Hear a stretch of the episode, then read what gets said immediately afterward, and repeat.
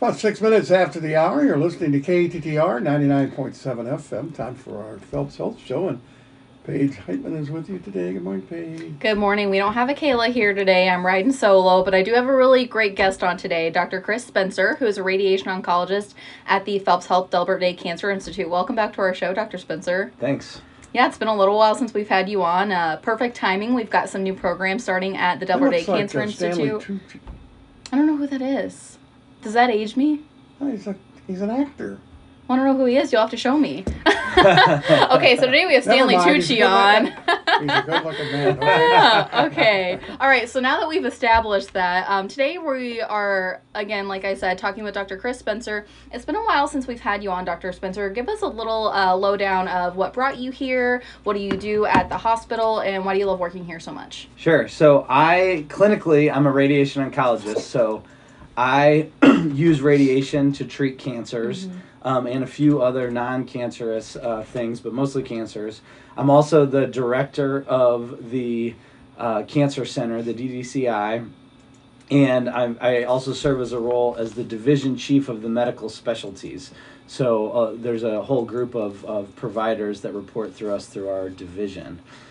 Um, radiation oncology is an interesting field because it combines uh, a whole lot of different ideas, both um, the biology of cancers, the physics of the radiation to treat the cancers, um, but most specifically, uh, the radiation, eh, modern radiation in particular, is really exciting because we can treat different cancers non-invasively and, and a lot of the time without a whole lot of side effects.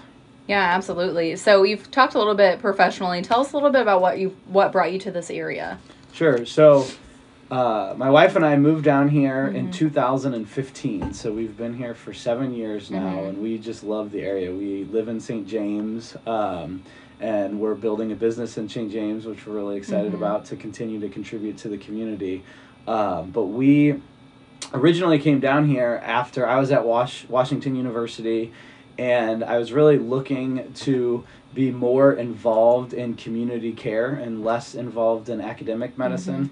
And um, Dr. James was the chief medical officer at the time, and uh, the organization had a vision for a cancer center that really aligned for uh, with my vision for what cancer care uh, should look like going into the future. And that's really what brought me to this community is the, the ability to really Mhm. bring a very high level and quality care directly to the community. So people wouldn't have to leave the community. They could get the care um, close to their home um, and, and not just get um, adequate care, but Mhm. get what I consider to be excellent care, you know, to get the best care you can get. Um, um, at a local institution, so that's really what brought me here. Absolutely. That's kind of a great synopsis of the DDCI, I think. So today we're talking specifically about colorectal cancer. So let's just dive right in. What do we mean whenever we say colorectal cancer? Yeah. Oh, wait.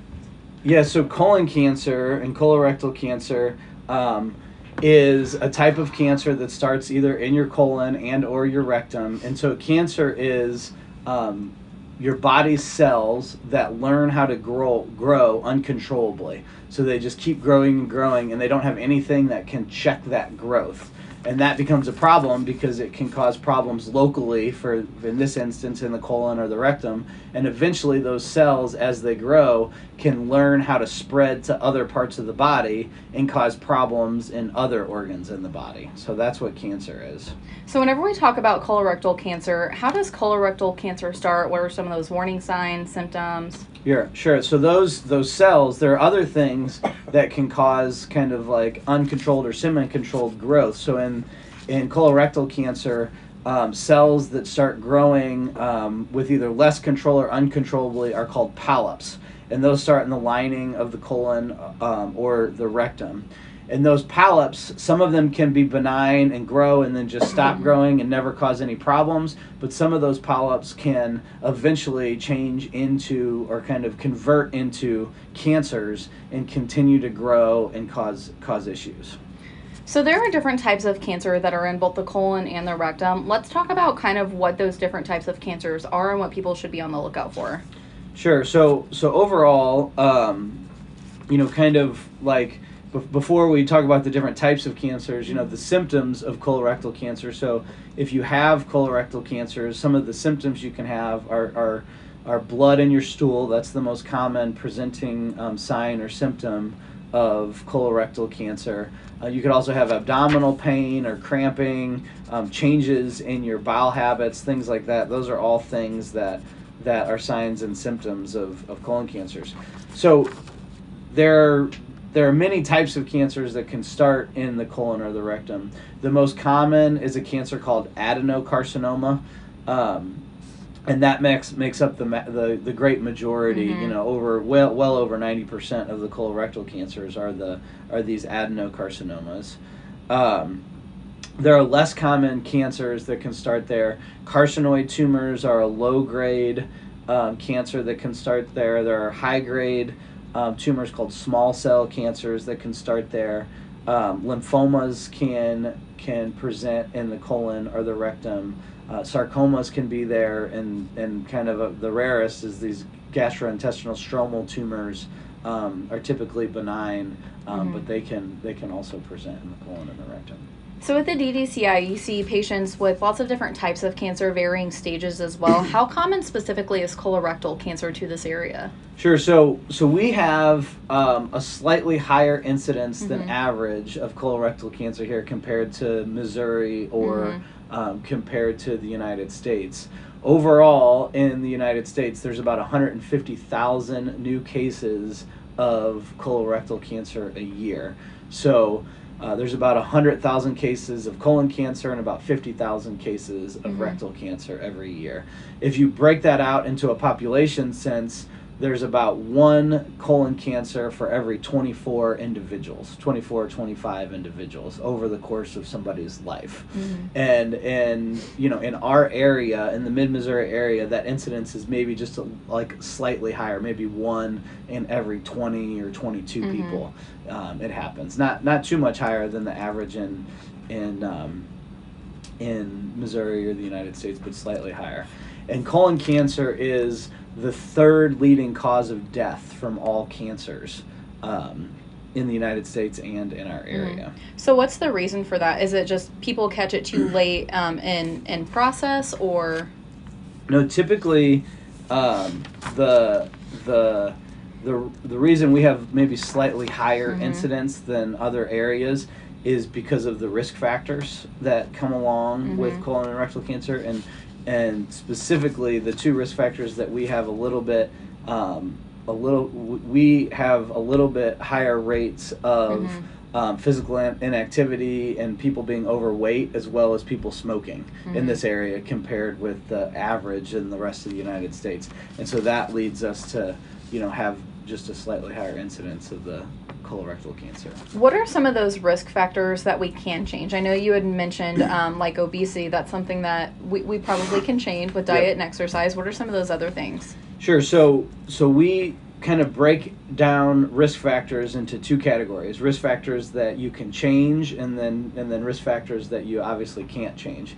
And so for the ones that you can change, for everybody that's out there listening, you know, I'd, re- I'd really, if there's any take-home messages from Mhm. from this talk today, I think it's it's this next couple of minutes when we talk about these risk factors. These are things that you can do in your life that can decrease the risk that of you Mhm. getting a colon or a rectal cancer. And many of these things won't just decrease your risk of colorectal cancer, but will also decrease your risk of many other cancers breast cancer, prostate cancer, lung cancer, and, and many other things kind of correlate with these things. So the, the biggest. Um, the biggest um, risk factors that you can change that are related to colorectal cancer um, are physical ac- inactivity and being overweight. So, so that is one big thing. Um, so the more exercise you can get and the better your diet can be, the better. Diet is another um, uh, another risk factor. So diets that are really high in fiber, fruits and vegetables and Mhm. fiber,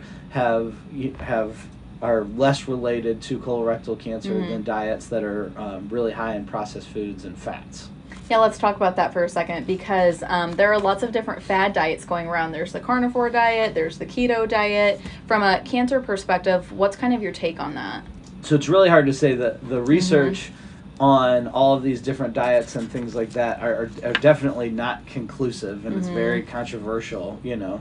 But overall, um, the way that I like to think about it and, and the way that I discuss it with my patients is the less processed food you eat, Mhm. the better, regardless of where that Mhm. diet comes from. You know, if you're keto or carnivore or you know meats or this or that, I don't know that that there's any really specific data that says one thing that's better Mhm. than the other. But the clear picture is that you know when we do these studies from around the world, like on the Mediterranean diet and different things Mhm. like that, what what clearly stands out every time is is the more whole foods that you eat and the less processed Mhm. foods you eat, the better it's going to be. Yeah, stay out of the middle of the aisles Right. at the store. Right, Only right, shop on the outside. Stick with the meats and the fruits and Mhm. vegetables, and, and try to you know do the home cooking, or when you when you Mhm. eat out, try to steer towards places that you know that do kind of cook Mhm. you know from scratch basically. Yeah, maybe not McDonald's every night. Right. Right. So there, we've it's, got. o- it's okay to splurge every Yes. once in a yeah, while. Yeah, I love chicken nuggets. Yeah. Yeah. So we've got a couple of other risk factors: smoking and heavy alcohol use. How do those play a role in cancer? Sure. So, smoking um, over time induces, mostly in your lungs, but also in other areas of, of your body, um, induces genetic mutations in cells that increase the risk of cancer. And not only does it increase the risk of getting cancer, when you do get cancers um, after being a smoker, uh, many times those Mhm. cancers can be more severe and more aggressive. Um, and alcohol does does the same thing, but to a Mhm. lesser to a lesser of degree. So heavy alcohol intake um, also can lead to damage to the cells that line the GI tract, so the esophagus, the Mhm. stomach, the intestines, the colon, um, and can can lead to um, increased rates of, of cancer. So I think you've given us some really good information about the types of things that we can change and kind of the ownership and the role that we play whenever it comes to cancer. What are some of those colorectal cancer risk factors that maybe we can't change that we're just born with or we just have to adapt to? Sure. So so one more thing before we go in that I think and, and this is the biggest thing. So um, we talk about like eating a fresh and healthy diet, but also the other big thing that you can do to really you know decrease your Mhm. risk of especially colorectal cancer is just exercise. Mhm. Doing you know three to five days a week of thirty minutes of just walking. It doesn't Mhm. have to be anything. You don't have to go Um, out and do HIIT. Right. It doesn't have to be anything strenuous or extensive. Really, just you know, thirty to forty-five minutes of walking three to five times a week can significantly decrease your risk for Mhm. for the colorectal cancer, but also heart disease and diabetes and many of the other issues that come um, with not getting physical activity and, and being overweight. So I just want to really encourage everybody Mhm. to try to, you know, start that that routine, Yeah. especially as the weather gets nice. You know, get out Mhm. there and walk. Maybe not this week because we know the pollen's bad, but yeah, get out there and walk, you know, for 30 to 45 minutes a day, and that can really help. Absolutely, or mow your yard. So um, we have a push mower because m- my husband just feels like that's what we should have. So uh, I get out there once a week and I mow the backyard, and it's really great exercise. So Yeah, that one's really easy. so let's talk about those things that you can't change. Sure. So, other risk factors. So the so the next area that we think of is is risk factors for cancer. Um, so these are things not necessarily that cause cancer, but that are related to you know cancers Mhm. when when we see them. And so your risk for cancer increases as you get older. Um, so um, so basically, young adults can get colon cancer but it's rare. And Mhm. most of those cases are related to um, hereditary or familial syndromes that increase your risk for colorectal cancer. And so basically, once you're 45 or 50 is where Mhm. the risk of colorectal cancer really starts um, increasing. Uh, history of polyps um, or a history of colorectal cancer increases your risk of getting another, you know, getting a colorectal cancer, getting another uh, colorectal cancer. The inflammatory bowel diseases like Crohn's or ulcerative colitis also increase your risk for um, colorectal cancer. So people that get those diagnoses, many times those diagnoses come in the 20s or 30s, Mhm. and your risk of colon cancer is increased, especially even at a younger age with those with those diagnoses. So those are those are diagnoses that you know people really need to to get screened early. I've got another question on that really quick Mm-hmm. too. So if somebody gets diagnosed with one of those in their 20s or 30s, should they then ask their primary care if they can start getting screenings for colorectal cancer? Yeah, typically they do Mm-hmm. they do recommend starting to screen early with those diagnoses, but but also typically when you get that when you receive a diagnosis of an inflammatory bowel disorder, Mm-hmm. you're typically getting colonoscopies to evaluate that on a regular basis, you know, regardless. Mm-hmm. Yeah. Mm-hmm. So you typically you're already on a regimen where you're being screened. Um, or not really being screened, but you're you're getting diagnostic colonoscopies because of the inflammatory. Mm-hmm. Yeah, so you know always know what's going on. Right. Absolutely. So we've got a couple of other things that we can't change as well. Yeah, so um, familial histories of colorectal cancer. So if your parents or grandparents had a colorectal cancer, that increases your risk of it, even if you don't specifically have the different genes um, that can specifically cause colorectal cancer. Just having that history does increase your, your risk. And also, we think about screening those people earlier. Um, definitely having you know an inherited um, cancer syndrome like um, like FAP or familial adenomatous pal- polyposis, you know, increases your risk of of colorectal cancer. Um, different races and ethnic backgrounds have different um, incidences of colorectal cancer. So some some of the of those you know backgrounds just have a higher incidence than the population at average. Um, and then you know the the risk then you know having type 2 diabetes definitely has an increased risk but that that likely has to do with more you know most of the people with with, with diabetes also you know have either you know can have weight problems or other issues that also you know contribute there as well So now that we've kind of talked about the risk factors that we can control, the things that we can't control, let's say it's time for somebody to get screened. What does screening for colorectal cancer look like? What can somebody expect? Sure. So there are multiple ways to screen for colorectal cancer. The gold standard is colonoscopy. And so the U.S. Preventative Services Task Force and the NCCN guidelines um, recommends colonoscopy for every everybody from the age of 50 to 75. What we're starting to learn is that there likely is some benefit to start screening at age 45 and not 50. That's still kind of controversial, mm-hmm. but basically at age 45, so if you're, you know, 44 mm-hmm. or or older right now, mm-hmm. you should be talking to your primary care doctor about the benefits and risks of screening. And so from 45 to 50, we recommend, you know, having that discussion with your primary care doctor about your history, your your, you know, different exposures to these risk factors that we've talked about to talk about the risks and benefits in screening. Everybody from 50 to 75 we know definitely mm-hmm. benefits from screening. And then from 75 on, the recommendations for screening is basically if you have a 10 year life expectancy or more, we mm-hmm. recommend for screening. So, and that's a conversation to have mm-hmm. at the, from the age of 75 up with your primary care doctor. And probably the people that benefit most from the screening from the age of 75 to 90 mm-hmm. are the people who have either never had screenings before mm-hmm. or who have had polyps on previous screenings. Probably if you've been screened every 10 years from the age of 50 to 75, mm-hmm.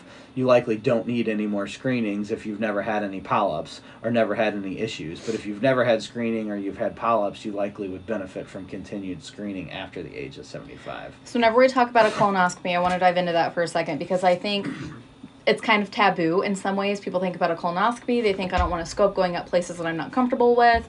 Is the first step always a colonoscopy, or is there maybe something else that somebody can do before they decide, okay, you do need to do a colonoscopy? Yeah, so so colonoscopy. I just really want to emphasize this that you know mm-hmm. colonoscopy is the gold standard for mm-hmm. screening for colo- colorectal cancer. That is what we recommend mm-hmm. everybody doing.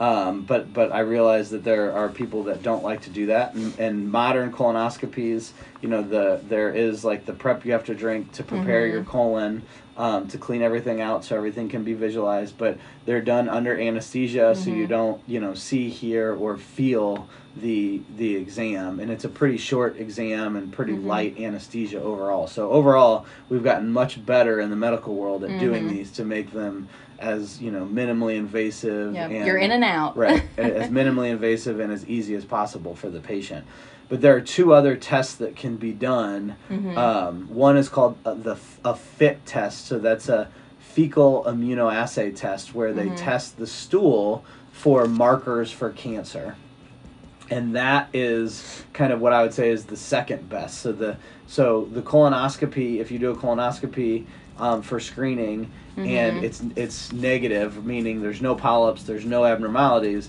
they typically recommend rescreening in ten years. If they see polyps or they see other issues, then they decrease the length between colonoscopies. If you decide you do not want to get screened with a colonoscopy and you want to use one of the other methods, um, like a fecal immunoassay test, you would do that, or the FIT test. You would do that once a year. So you would collect your stool sample and do that uh, that FIT test once a year. The other option that's not as good as the FIT test, but is better than nothing, is um, fecal guaiac testing, and so that's a test that tests the stool for blood, for microscopic amounts of blood in the stool, and that test is the same as the FIT test. That would be done once a year, and if the FIT test, if the immunoassay test or the blood test in the stool were positive, the recommendations would be for a colonoscopy to follow that up to make sure that there was no cancers mm-hmm. that were seen. Absolutely. Great information. So we've got a couple of minutes left, and I, I want to talk about something else a little bit off topic from colorectal cancer, but right in line with screenings that we're talking about. You had mentioned um, smoking earlier and how that's really prevalent in our area. We've got this new program starting at the DDCI next week, so let's talk about what that is. Sure. So so we're really excited about this. We've been working on this for multiple years now, and we're finally able to launch it. And like I said, we're very very excited. This is the lung cancer screening program, and so um, what we know in our area is we diagnose. 75% of the lung cancers we diagnose are stage 3 and stage mm-hmm. 4 and only 25% of the lung cancers that we diagnose are stage 1 or stage 2 and so if you compare that to breast cancer in our region 85% of the mm-hmm. breast cancers we diagnose in our region are stage 1 and stage 2 and only 15% are stage 3 and stage 4 and so what that tells us is we do a really good job of screening for breast mm-hmm. cancer and we're not doing such a great job Yeah. at screening for lung cancer. So we have this new test called a low dose ct scan where we can screen for lung cancers um, in patients that have uh, a pretty extensive history of, of smoking. And so we can use this test to to catch lung cancers early. And if you look at um, some of the data that's coming out from the rest of the United States and the Europe, this test works really well to die to, to flip that number that I just told you on the head. So we're hoping after we get this program launched and we're able to start screening, we'll be able to diagnose, you know, 75 to 80 percent of lung cancers in our area as stage one and not as stage three and stage four, which makes treatment a lot easier and we cure a lot more of these lung cancers. Absolutely. So for all of you, you know, patients out there and potential smokers out there, Mm-hmm. if you have family or friends that are smokers, tell them about lung cancer screening. Mm-hmm. This is something that's super easy for patients to do. They just ask their primary care doctor. It's covered by insurance and or Medicare Mm-hmm. or Medicaid, and they just come in. And it is a CT scan that takes 30 minutes. Um, it's non-invasive. You just lie on the table. It's a low dose CT scan, meaning the radiation you get is very, very minimal um, and it's very effective at, at um, finding these lung cancers early. Awesome. Dr. Spencer, I think that's a great place to wrap up. Thanks for being here today. Thank you guys so much for having me. As a reminder, we've been speaking today with Dr. Chris Spencer, a radiation oncologist at the Phelps Health Delbert Day Cancer Institute. If you missed part of the show and would like to listen to it again, visit phelpshealth.org.